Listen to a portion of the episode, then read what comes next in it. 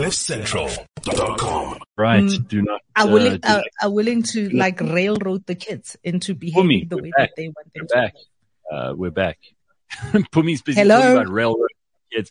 Did you did you just say out loud that you are willing to do all kinds of terrible things to the kids to get them to behave?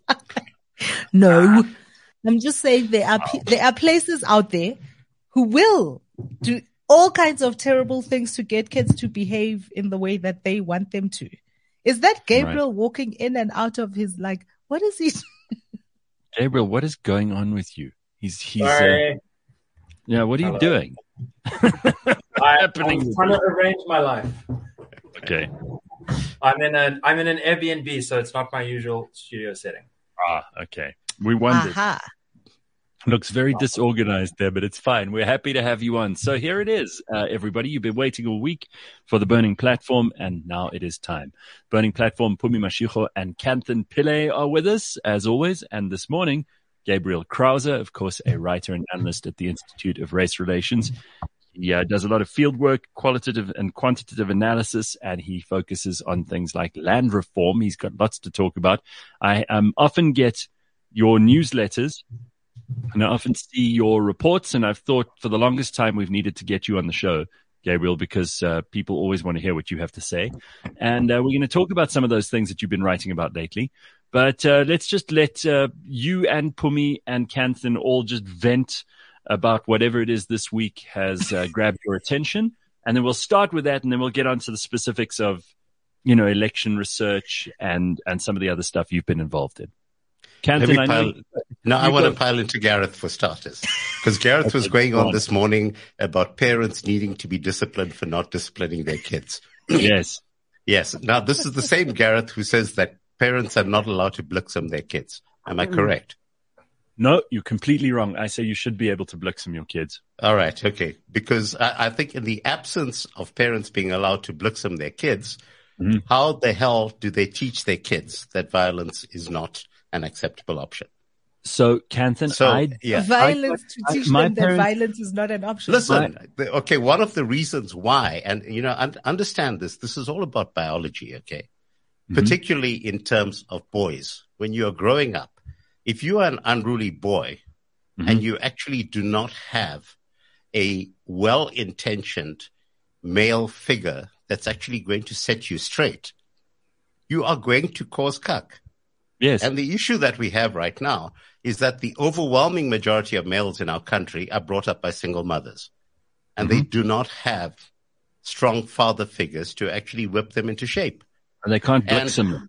Yeah. As a dude who was brought up by a, a single mother, um, I, I I got to say, a, a- a good bottom clap from mom uh, can also go a long way. Yeah, well, you know, there used to be a time when, uh, and, and Pumi, you'd know about this, okay? Uh, the mothers who have unerring accuracy with a shoe, that they'd be able to flip it across the room and it'd go, and it would clap the person. See, you know what I'm talking about. Were you on the receiving end of, uh, I, I know Okay. nothing about that. Yeah. My mother never threw shoes. Yeah, by the but way, also, um, but I, uh, I just want to take issue with the issue with uh, single mothers. You see, the thing about a strong uh, male figure in your life for both girls and boys, by the way, does not necessarily have to be a father. It can be a grandfather. It quite right. In an my uncle, case, in it my case, be- it was a grandfather, but I did not say it was a father. no, no, I'm just, I, I did say, but you did say single mothers, Yes, and I, implying and, that I, a husband. and I said that they are brought up without having that strong male figure in their lives. Don't But take my words when out you of say context, Pookie. Single mother, you imply the Second lack thing of is, a Gareth, going, husband. Gareth, going back to you, Tuli Madonsela should be locked up Why? because her son stole her BMW and crashed it. Right. So she should be locked up. Yeah. Exactly by by your reasoning. And Yeah. uh, um, Uh, so, so first of all, I just want to know why you think I would be against parents being able to clap their children from time. I've never ever intimated even anything close to that. I've, like, I've I clearly misread you, Gareth. I was so you're a child claps. abuser, are you? No, I, I was given claps as a kid, and and it's a fine line, right? I mean, like out of It is a out of the line. four of us, the two of you who are parents. It's a difficult thing to work because you don't want to be an abusive monster dragon of a parent, but at the same time, you don't want your kid to be an absolute antisocial misfit because they've never been disciplined at home. So it's a I very think- hard thing to do. No, but I think like the state, right? The parent actually has a monopoly and it is the threat of violence. It does not necessarily have to be the violence. Pumi, that a Pumi, you're, deterrent. Pumi, you're like a absolutely right. But, but a threat that cannot be followed up on becomes utterly Mhm. meaningless. Right. But And- you know, I'm, and that hav- is- I'm, I'm, I'm having a flashback to um, uh, to when my uh, eldest daughter and my nephew were kids. They they're the same age, and uh, my nephew had caused some cuck, and my brother then went up to him and said, "Okay, what the hell did you do that for?" And my nephew, around about seven at the time, and he says, "Look, you might as well clap me and get it over with." But that's, uh, that's a kind of personal responsibility and accountability we don't Yeah, see. exactly. Yeah. And a lot of and. And, and, of course, there were my brother and I trying to be the stern father figures, you know, just kind of, but wanting to crack up at the All same time.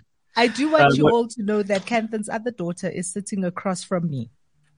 And, Oh, okay. and she's unimpressed with her own father and all his talk of violence. Ooh. All right. So what do you want to get off your chest, Pums? And then, uh, Gabriel, it's your turn. Latweezies for me?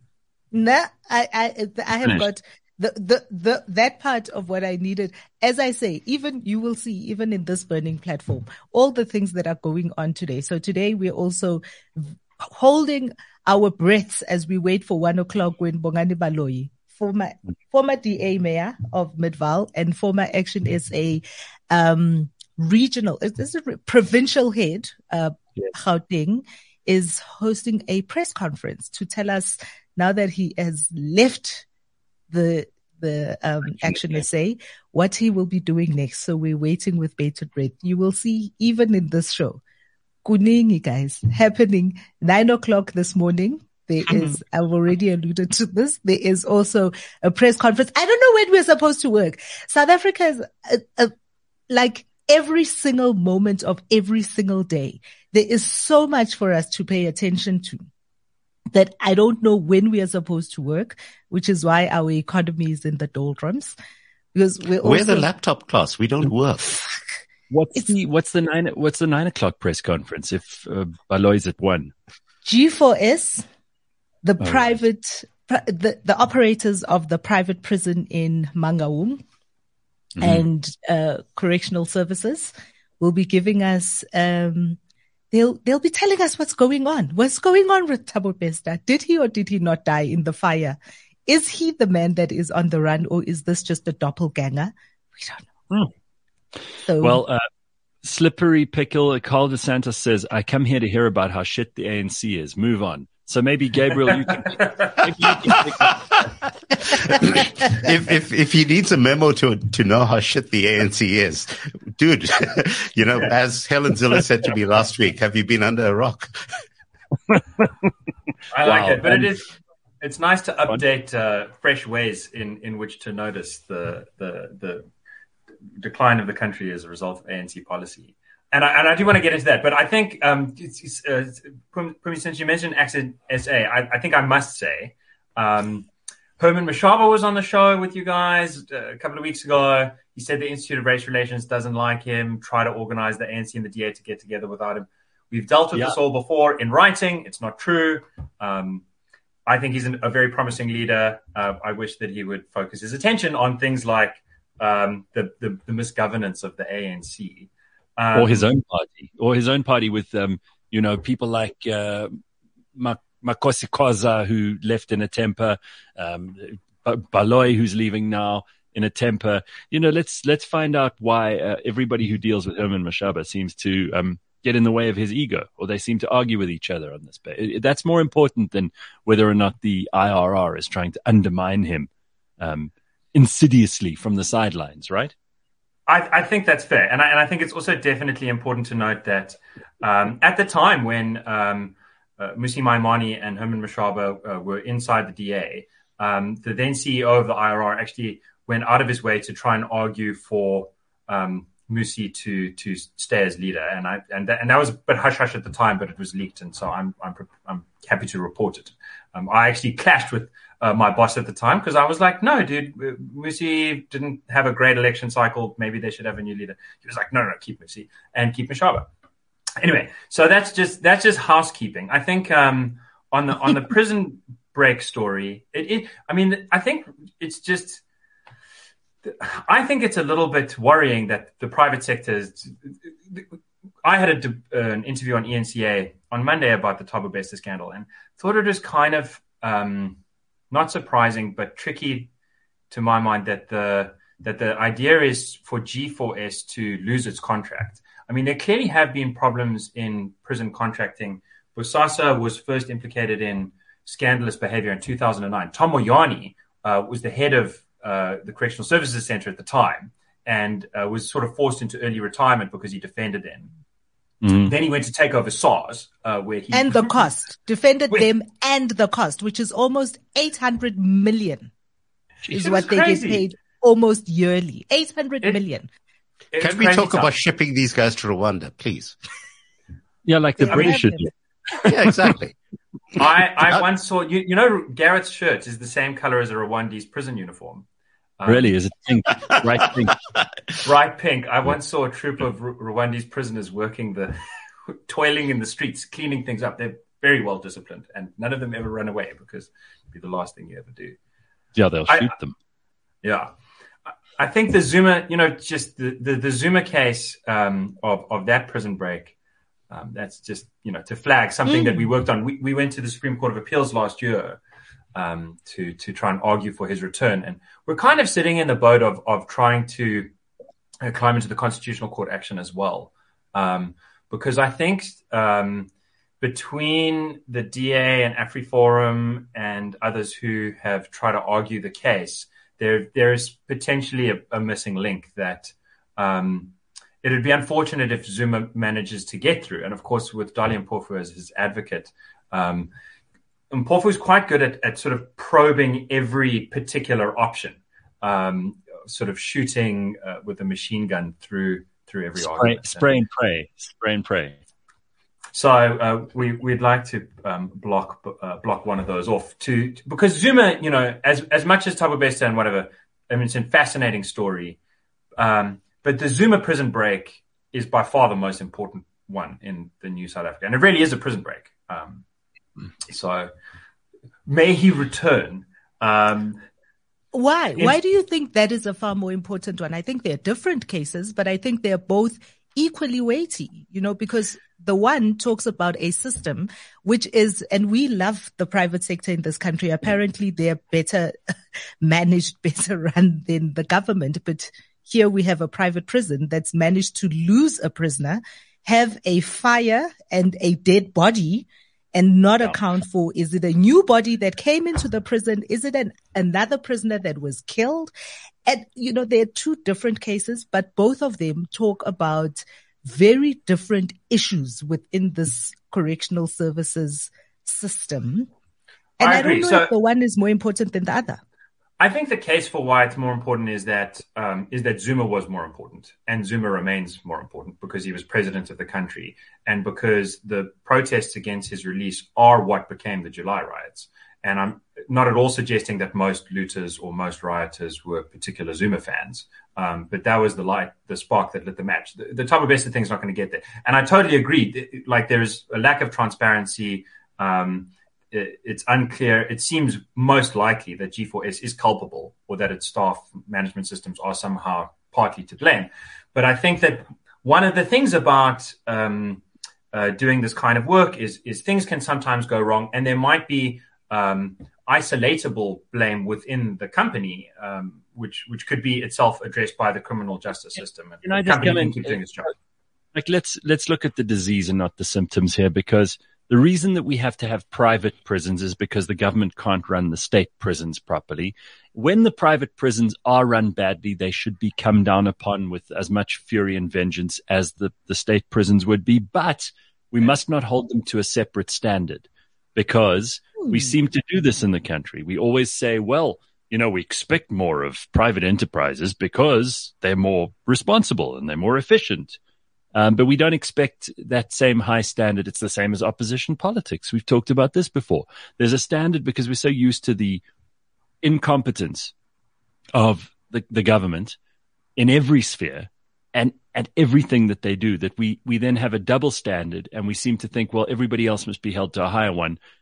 Our, our fury and our ire should still be directed primarily at the people who didn't do their job so that the government had to pay 800 million rand to some security company. And believe me, I'm no fan of these security companies. I think they are all way too dangerous and overmighty. And I think that they, they represent an existential threat to the safety of most South Africans, even if they purport to be looking after us. I think these are well armed militias. Um, private who, armies. Private armies who, if, if their bosses were less uh, commercially oriented and more oriented towards political subterfuge and or kind of putting their hands on the scales, we may end up with a lot more problems. So I don't like the idea of these big, powerful security companies, but I also don't think that they came about out of nowhere. They came about because the police and the prisons and every other government department are up to shit. Dude, and Do look you, at the army. Any of you disagree? Any of you disagree on that? Can I underline just the, the, the army point? Um, I, I, I, kind of um, think that the the the 20th of March EFF shutdown um, that itself was shut down, um, would have, you know, th- there are ways that you could imagine that having gone a bit differently. And, and one of them is to recall that in February, the South African army nearly was not paid because the servers on which all of their um, bank details are kept in a bunker underground have air conditioning units and, and, pipes to keep the servers from melting. And that hadn't been serviced. And so mm-hmm. the IT guy said, what you need to do is turn off these servers for three days so that we can get in there and replace the cooling system. But what that's going to mean is that the 15th of March pay date is going to be missed and the soldiers are going to miss their pay by two days.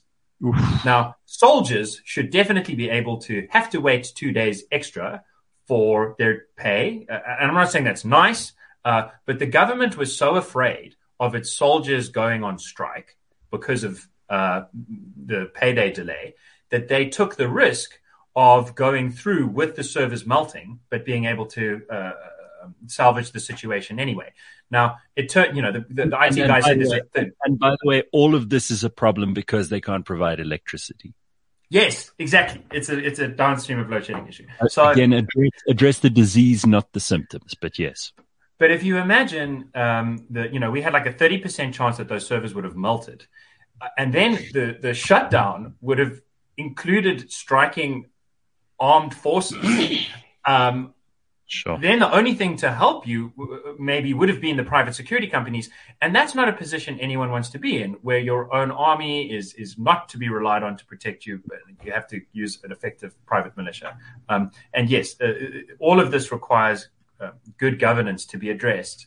Here, here's a fun fact about South African good governance that we figured out in our upcoming tax report um, that I've South Africa, if you look at the World Bank data, we have the, I think it's the eighth sharpest rise in the last 20 years in government spending as a proportion of GDP. So mm. in 1999, it was a little under 20%, and now it's a little under 40%. And uh, it's, it's basically doubled. It's just under doubled. And um, at the same time as hugely expanding the proportion of wealth that's going through government hands to spend. Um, we've also seen the 13th sharpest decline in efficiency of government spending, according to the World Bank. So World Bank tracks like 200 countries and territories, and you put them all in a list, 225 or something. Um, we were ranked in the top 20% in the world in 1999. 2000. And we are now in the middle. So it can get much worse. Government spending in Venezuela, uh, Cuba, North Korea, Zimbabwe is much worse than here. Um, but we have gone from the 80th percentile to the 50th percentile. And that rate of decline is the 13th fastest in the world. But if you combine the two, most really, really, really bad countries or bad governments have lost the ability to keep taxing people and spending as much of, of the economy. South Africa has managed to um, increase its share of government spending while decreasing its ability to, to get good work done with that money at the fastest rate of any country in the world over the last 20 years. And I think that's a pretty stunning indictment of the ANC. Um, uh, it's, right. it's, it's one thing if it was just doing right. badly, but it's another thing to hoover up more and more and more to do badly with. So, uh, we've got a new mayor of Tshwane. I just want to bring it back to politics because people love a little bit of that and they love the personality politics. There's a new guy in charge in Tshwane. He's, uh, he went up there. He said uh, exactly the right thing. You know, I'm not here to represent my party. I'm here to represent a coalition. Do we, do we hold our breath for this coalition to last? I mean, am I going to be sitting here in another two months when they've thrown this guy out? Uh, and we have more chaos in the Tshwane Metro Council. Look, probably, Gareth. Probably, yep. but I, I, think you know we should take these breaks when we can get them. if we get two months of good governance out of this, you know, um, that that's a win as far as I'm concerned. It's better oh. than two months of non-governance. Right. Okay. I think so it, just... it could last longer. The the the, the Tshwane um, numbers um, are such that Tshwane versus um, Benoni Ekurhuleni um, versus Joburg. Uh, mm-hmm. Joburg and Ekurhuleni were always unstable coalitions where the EFF was required more or less to maintain the stability of the coalition. Whereas in Tshwane, right. the, the, the, Rainbow Coalition, the DA Coalition, the Wild Dogs, often called by the IRA, that coalition could keep going without that. And the secret ballot um, removal of the mayor and speaker almost certainly included some DA or some Action SA or, or whatever uh, defectors. Um, mm-hmm. That issue does seem to have been dealt with, assuming that it remains dealt with. Uh, Cilliers Brink uh, can stay mayor of um, the, the, capital city. I think that Cilliers is, a, is an impressive um, figure. I've done some interviews with him. I think he's he's got a sharp mind. I think he knows not to overpromise. But I think that he's got a very heavy task because that city has been effectively run by the DA for a long time with Randall Williams, who I also rate highly, um, coming up with a with a, bit of a bung uh, auditors report and a lot of residents saying they're not seeing real improved conditions. The, the, the line to remember perhaps is that the road to the union buildings runs through Pretoria. It runs through Tshwane. If the DA led coalition wants to do well in 2024, it needs to convince right. ordinary voters outside of the Western Cape that it can deliver there what it's been delivering inside the Western Cape for the last decade plus. The best and only way to do that at scale is in Tshwane. Um, mm-hmm. And so I think the next 12 months, if they can keep the, the, the leadership, you know, if they can avoid uh, um, defectors' uh, votes of no confidence, that's not enough. They really need to push the needle. They need, it, it is the single most important project for opposition politics in the country, I think. Cool. So not just a mayoral uh, election. All right. Um, it's, it's got to be it's got to be your dog in the background there, uh, Gabriel. I was about to ask Gareth if that's your old old dog at the neighbor. Oh, no, it's not. it's, it's definitely not, it's, it's, Gabriel's dog.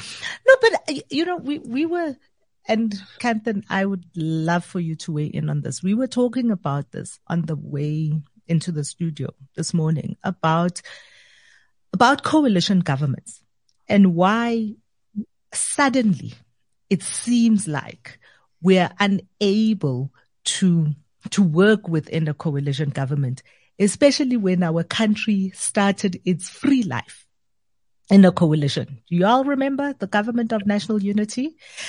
What, what has changed? What has changed that allowed such vastly different political parties back then to be able to work together towards what, you know, what we all see as a common good. Well, the government of national unity was not a coalition.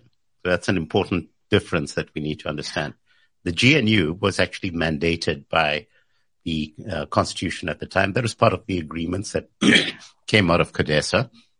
And it, so that's the reason why you ended up with Thabo Mbeki as first deputy president and uh, F.W. de Klerk as second deputy president because the proportion of uh, how the ministers and so forth would be allocated was actually agreed upon um, Yeah. in, in, in CODESA. But uh, hold on. But uh, you, you know, you say it was not a coalition, but theoretically, right? Theoretically, as you say, the proportion uh, of of ministers of portfolio holders was agreed upon, and this is theoretically what a coalition, like a DA-led coalition, an ANC EFF coalition, any of those things are supposed to be. They're supposed to agree upon who gets what portfolio, who gets to do what, and agree about how it is that they're going to run a particular municipality and how they're going to vote. Well, what I'm what I'm trying to say is doing what that. I'm trying to say is that the difference, if you take, for example, what went down in Tshwane,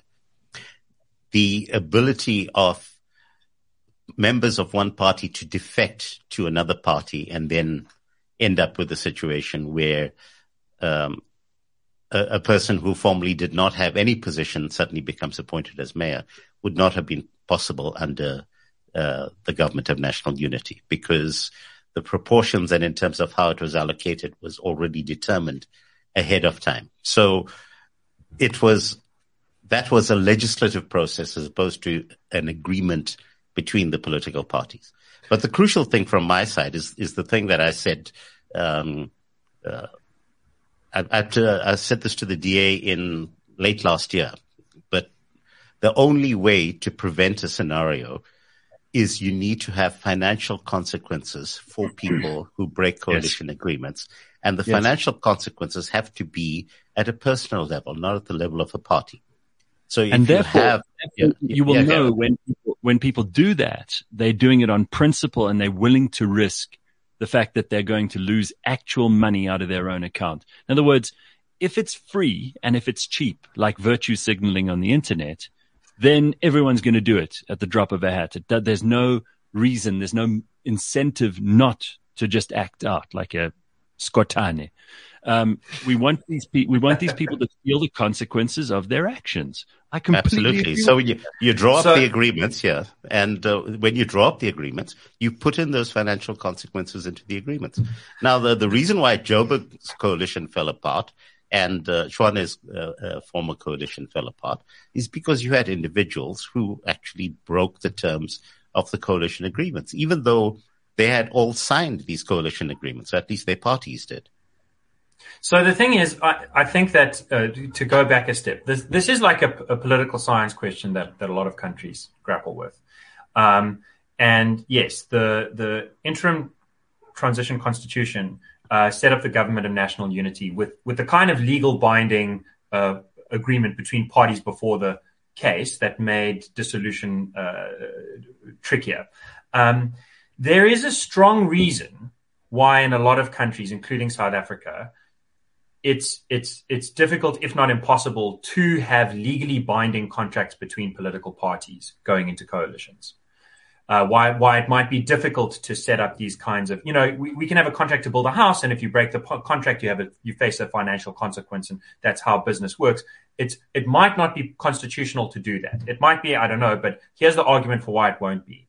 Um, the abstract argument is that we live in a representative democracy uh, not a contractual democracy. So when you elect, particularly a ward councillor, but also someone who gets picked up off a party list, your idea is you're saying this person is going to be a custodian of my best interests for the next five years. And so they should be allowed to, to, to play their role according to their conscience. And Gareth is right in saying that, uh, you know, it would be especially nice if people were willing to uh, test their conscience against some material cost. Uh, but the law doesn't always make room for that. The, the law can sometimes say, look, if you're expecting this person to, to, to pay their house mortgage, you know, to give up their house in order to, to vote their conscience, then you're not really allowing them to vote their conscience. The flip side of this is in a representative dem- democracy, you should know exactly who has cast which ballot so that you can keep track of whether the elected official is representing your best interest. But we have secret ballots doing these things, which uh, is, without which the Tshwane situation I don't think could have happened. And part of the reason that we have secret ballots is the DA's fault. The DA's arguments for secret ballots during the Zuma era in order to try and encourage ANC members to feel courageous enough to vote their conscience to get rid of uh, Getle. And we said was, at the time it would come back to bite them. Yes, we did, dude, and it is, and it's a, it's a, and and I see the thing happening again with the DA now trying to push for a constitutional reform so that you can only have one motion of no confidence every year. Well, what happens if we do get a government of um, uh, you know, a, a, good government, uh, rainbow coalition government in 2024. There's a sneaky vote of no confidence on some kind of secret ballot that's smuggled through um, a, a, naughty speaker motion. And then you are stuck with an EFF uh, uh, uh g- government at national level for a year because you've managed to pull off this thing. Ultimately, the, law, that, the law of unintended consequences exactly. And the only real way out, I think, t- to address your your question directly, Pumi, the, the the thing that we really need, the biggest difference between now and, and 25 years ago, is now we are a post adolescent democracy. And we need to act like a post adolescent democracy. And that does mean uh, blaming ourselves as citizens. If things aren't going right, we need to, blaming the rules, we need to start looking at ourselves and say, are we voting right? As citizens, face to face, friend to friend, are we are we putting the effort to vote? We're running a, a voting registration campaign. Now's the time to do it. Um, and are you going out and, and, and making a meaningful vote that, that, that gives a good chance for change? I think that without that, the constitution, the rules, the, the contract, nothing's going to save us from ourselves if we don't get our act together in this very basic democratic way.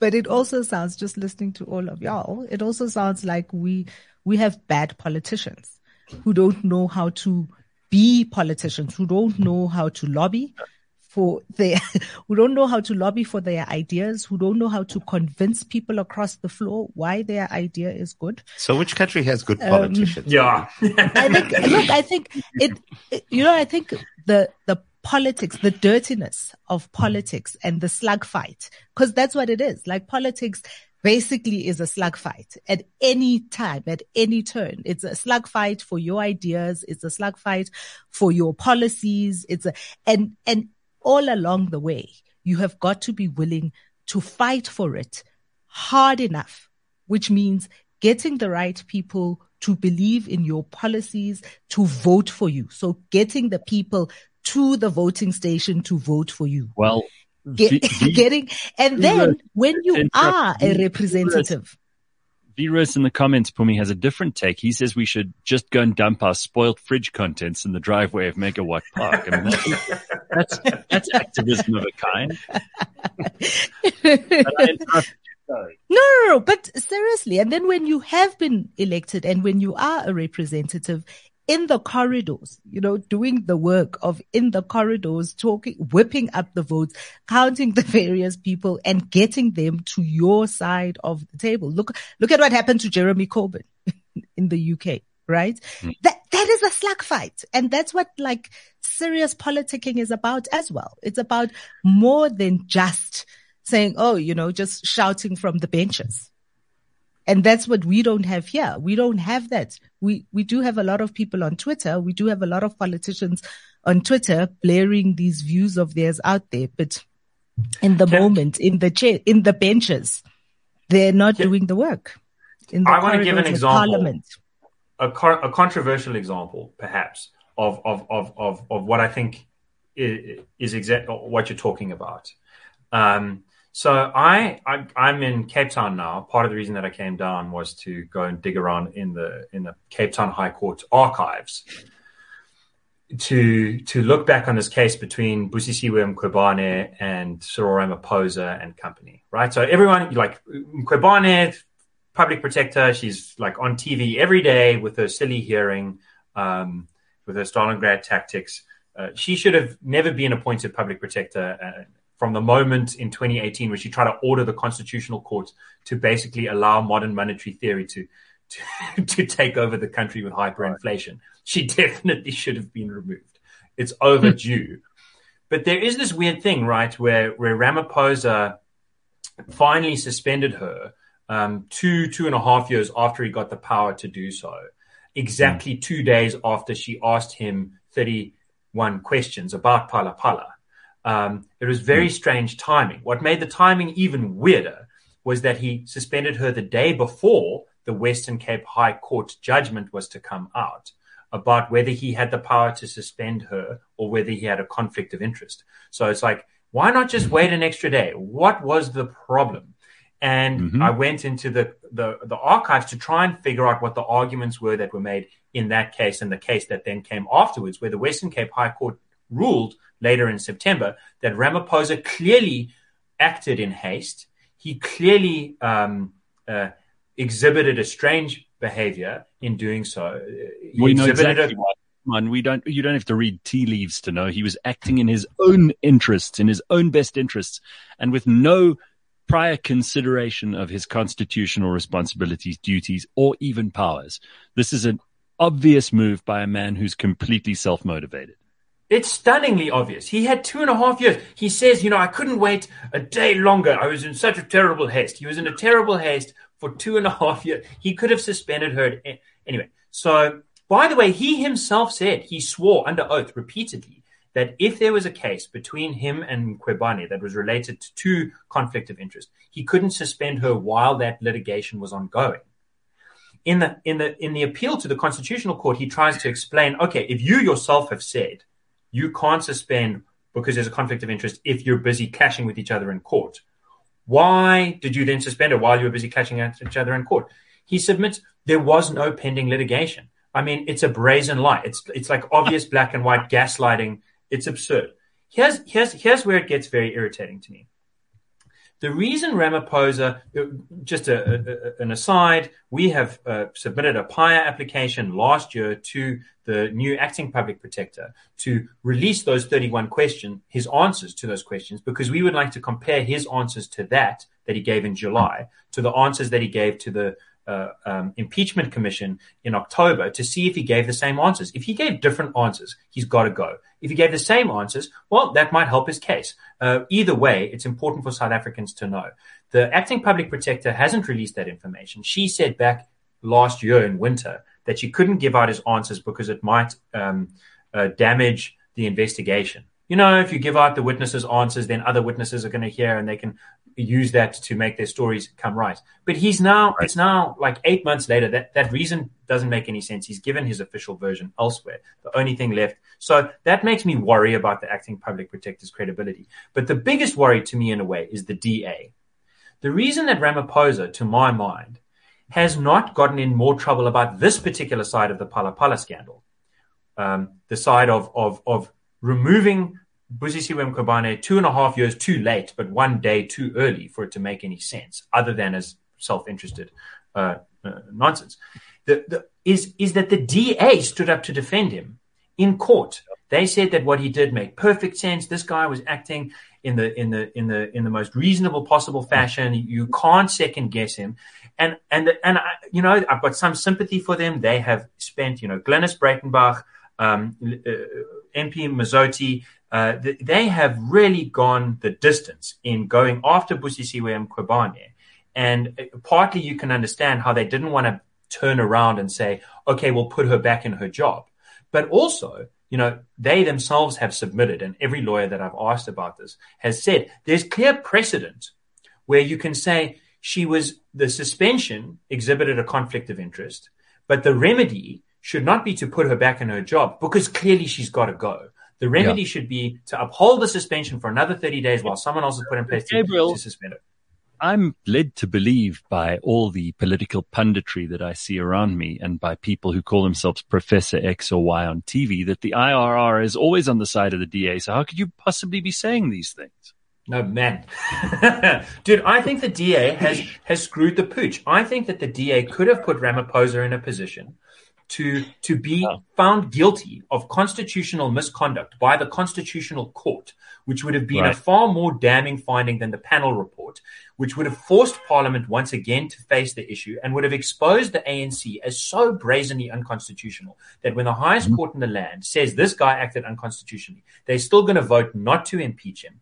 That might have triggered an early election. That might have given the DA the best possible momentum that they could have wished for to go into the 2024 election ready to win, ready to govern, ready to lead a coalition that could actually replace the ANC. Instead, they stood up for Ramaphosa. They banded the laager together. There's a lot of um and ah about whether they want to get in bed with the ANC and govern together with the ANC mm-hmm. um, rather than with uh, other partners going into 2024. I don't think the ANC particularly wants to get in bed with the DA. I think that that that you know uh, uh, Frans Cronje, my old boss, he's he he made the call over the weekend that there's going to be stage zero, one, or two load shedding going into 2024. And I think that's a very interesting call. I know that he's basing it on some investigations he's done of the coal fleet mm. and, and parts of it that he thinks um, are much more ready to go uh, than than we sometimes are given to believe. And if the ANC does that on the polling that his foundation does, that the IRR does, I think the ANC is back in the position where it can get a 50% majority all on its lonesome.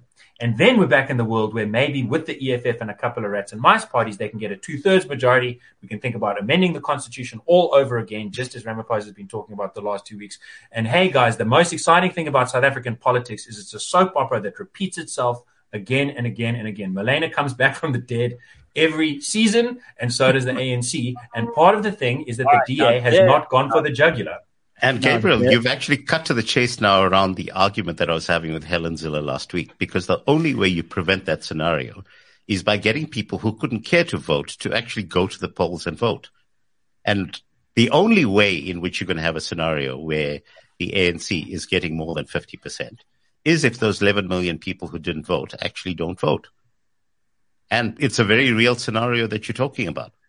And if people would actually shift their focus onto those undecided voters, then we've actually got a real chance of salvaging something. But yes, the scenario that you're painting is bleak, but I, th- I, think it's very likely. But here's something else I'd like to just toss out, guys, for something for you to consider. All right. And, uh, uh, and maybe it's just a different way of looking at things. Consider that the ANC itself right now is in fact a coalition. Mm-hmm within itself. Okay, yeah. it, it, it's a coalition of people that actually um, they, they they serve different masters, they have different agendas, but they have all come together to rule this country simply because of the fact that they want to retain power. Which is why they are so dysfunctional because they are all pulling in different directions. And Ramaphosa is very happy to just sit back there and allow the dysfunction to actually continue. And is there a way to actually force that coalition to pull itself apart? I think that that's, that's the question that we should be looking at. so, that's the best hope. In the absence of good uh, uh, opposition politics, the South Africa's last best hope for a good result in 2024, perhaps, is um, the, the, the last standing honourable members of the ANC finally recognizing that we have the world's highest recorded unemployment rate. We have the world's worst public education system on a bang for buck basis. We have the fastest growing government when ratioed with its decline in effectiveness. We have the world's highest minimum wage to median ratio, meaning we've got, uh, you know, just the, the craziest anti poor um, uh, labor policies. We're doubling right. down on BEE through the Employment Equity Amendment Bill, Dis-Chem style moratoria, the government drive for expropriation without compensation. There's a lot of stuff that good, honorable um, uh, ANC members who, who were in the struggle and who, who just wanted a, a center left kind of uh, uh, amicable kind of form of good governance. They have a lot to feel ashamed about. And if they jump the, the wagon, as we saw uh, some people have already done, but if the big leaders, someone between Enoch Godongwana, Tito Mboweni, Kgalema Motlanthe, Thabo Mbeki, if any of those guys can jump ship, Trevor Manuel, and, and try and take um, a bit of a crew with them, they might be able to say, we're the true ANC. That uh, coalition that's left is a bunch of venal um, or incompetent uh, self-servers. And we would like to lead the DA, Action SA, Vryheidsfront Plus, ACDP, and IFP into the, the new uh, third age of South African uh, uh, politics. That would be very exciting. But I don't think that there's enough pressure um, for them to want to do that. It's a, it's a risky move. Um, Terror Lekota has, uh, you know, I voted for Cope in 2019. Um, I um, I, have got a lot of time for that guy, but Cope has done very, very bad. What, Gabriel, you didn't vote for me. Turn I did it. You know, but I, he, I, he has shown that it can it can work out badly. Sorry, go ahead. So I just want to jump in because earlier I spoke about being at this HSRC uh, research presentation yesterday that they have been doing for the past 20 years, I think, um, in conjunction with the IEC. So that is independent of any of the political parties. There were lots of pot- political party liaison people there in the presentation yesterday. And it, w- it was interesting for me to see. So they, all the stuff that we already know, right? The declining number of people showing up to vote to Kanthan's mm-hmm. point about concentrating on the people who aren't showing up to vote is what opposition parties should be doing. Uh, secondly, just talking about the trust that, you know, one of the questions that they did ask is they asked uh, their respondents, their sample, bearing in mind that this is probably since about 1999 that they've been doing this, this research. So asking them about trust, how many people of their respondents trust the IEC and its independence? Very many people trust that the IEC is doing its job and doing its job well. I make this point because some of the conversation that has been going on in the past probably 18 months as people and their polling is talking about uh, coalition government possibly being what happens after 2024 is suddenly the political parties are all trying to tell us that the IEC may not be trustworthy, that they're going to allow the ANC to steal uh, the election. And that is a very dangerous place to be. I think where political parties begin to create doubt in the mind of the electorate about the independence of the IEC is really going to create a problem. The same kind of fuck up that secret polling has mm. become for the DA, right? Secret uh, ballots in parliament have become for the DA. But anyway, the second thing though, which I found very interesting yesterday is that the electorate trust the opposition parties less than they trust the ANC. So they're not, because of the behavior of politicians, because of the behavior of politicians, the trust factor in the ANC is sitting at about 26% and the trust factor in opposition politicians is at 24. It's a slim margin, but it's a margin to consider that but, because of the behavior of our politicians. Isn't that damning? I mean, 26 and 28%. I mean, these are just, or 24 and 26%. 20, these yeah. are not numbers. I mean, if, you know, when you talk about confidence and trust, that means that only two out of every 10 people trust any of these motherfuckers. well, you've got to be a little bit careful, right? Because, but this because is opposition parties is lumping yeah, yeah, yeah, sure. You're putting, uh, you know, Herman Mashaba, Julius Malema, you're putting John Steenhuisen, you're putting uh, Mangosuthu Buthelezi. But obviously, it's a, it's a lot more complicated. But still, politicians in general cannot get more than two out of 10 South Africans to actually take notice of them and trust them. Unbelievable. I'd what be interested to know what the figure is for journalists, though.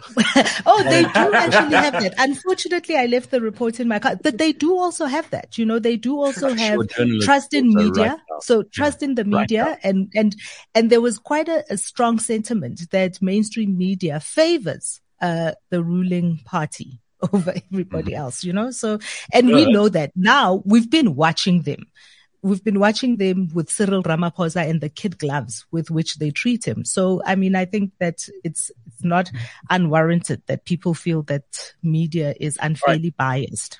So guys, um, I, I just, Gareth, uh, one of the things that Gabriel had put on his list was the talk that he gave to the EU delegates in, in Feb, the Digital mm. Disinformation Conference. And mm. I'd really like to hear a bit more about that. I don't know about you guys.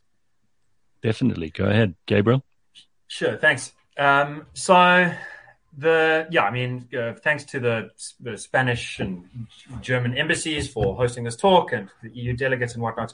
And I mean, as an aside, it was uh, interesting to see uh, Max du Preez, Peter Bruce, um, representing and others representing the mainstream media. Um, I it, it was it was an interesting day. The the the talk that I gave was basically about um, what I brand um, audaciously as the science of the 21st century.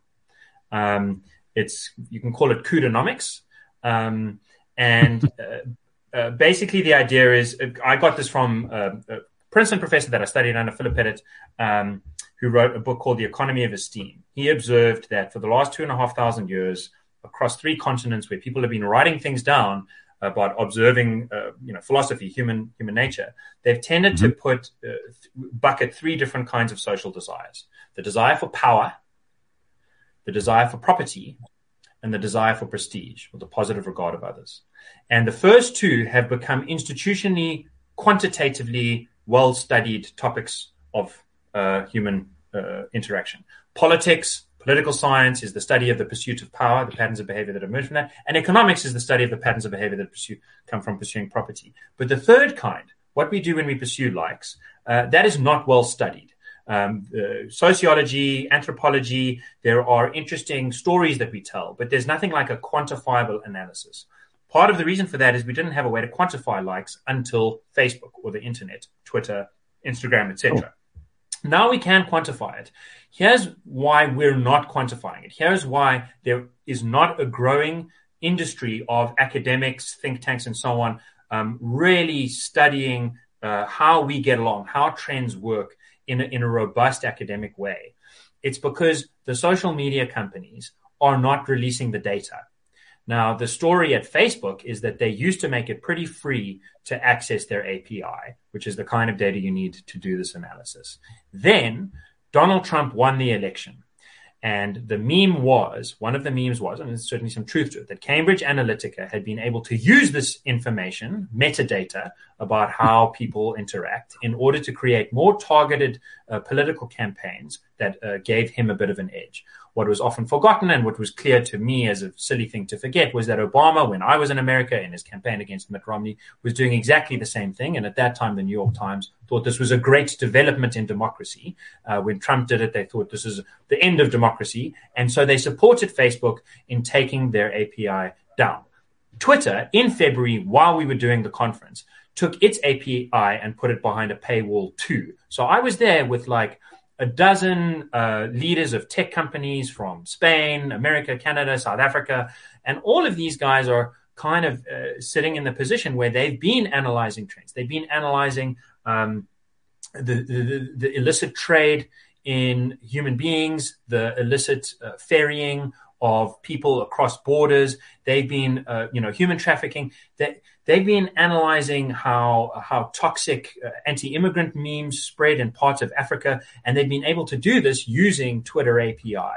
And they can't do this anymore, or their business model needs to change a bit because of the new paywall. And if it gets worse, the uh, paywall is going to be replaced by a hard barrier, by you know, apply to the CIA, apply to the FBI, apply to some government agency to see the data. You can't just get it for free or you can't get it openly and transparently. So my argument is that we need to live in a world where more information is what we use to combat disinformation. We can't rely on government censors to do it for us. That is a nightmare. Think about the people who ran the COVID lockdown now, you know, continuing to decide what gets to be heard or not. It's a very terrible idea. We need more information. And in particular, the information we need is the aggregate patterns of behavior. We need the kinds of data that you can create GDP analysis, levels of analysis for the, for the esteem economy. And I think that uh, the, the, the, technical legal solution is that the trade secrets um, framework within which uh, social media companies, maybe some insurance companies, and and things like ChatGPT, AI companies, trade secrets needs to be replaced with patent law and trademark law, so that they can put out their algorithms and they can put out their metadata, and think tanks, academics, uh, journalists. Uh, interested dudes who do podcasts can all go and look at that stuff, see the patterns, talk about it, help us all kind of improve our bullshit detectors by seeing, oh, this thing is trending, and you can see a little bit like why it's working. If you see why it's working in a fashion sense, that's going to help insulate you from the, the merely fashionable quality and, and, and disambiguate that from the truthful quality um, on your own terms, in your using your own noggin with, with more information to do so. So it needs to be protected. They, they need to be able to give out their trade secrets um, without um, losing to the competition. Other people can't just photocopy it. That's what patent law is for.